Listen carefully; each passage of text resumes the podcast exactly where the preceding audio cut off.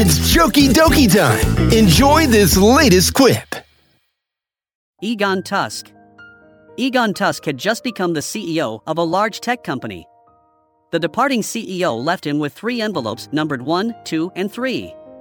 Open these if you run up against a problem you don't think you can solve, the departing CEO said. Egon made a lot of changes, but six months later, revenues had still not picked up and was in fact lower than when he was brought in.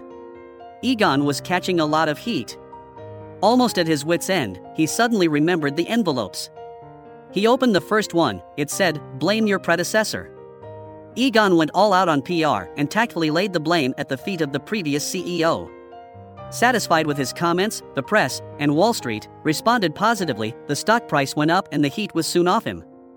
About a year later, the ad revenues had still not picked up, and the company was facing serious engineering problems. Having learned from his previous experience, the CEO quickly opened the second envelope. The message read Blame climate change. Egon went on public relations overdrive again, blaming the war in Europe, the global recession, and other things, and the pressure was off him again. More quarters passed. The company was still not generating enough revenue. Under pressure yet again, Egon turned to the third envelope.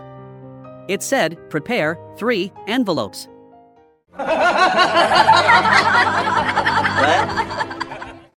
Hope you like this one. Feel free to share using the social media share button.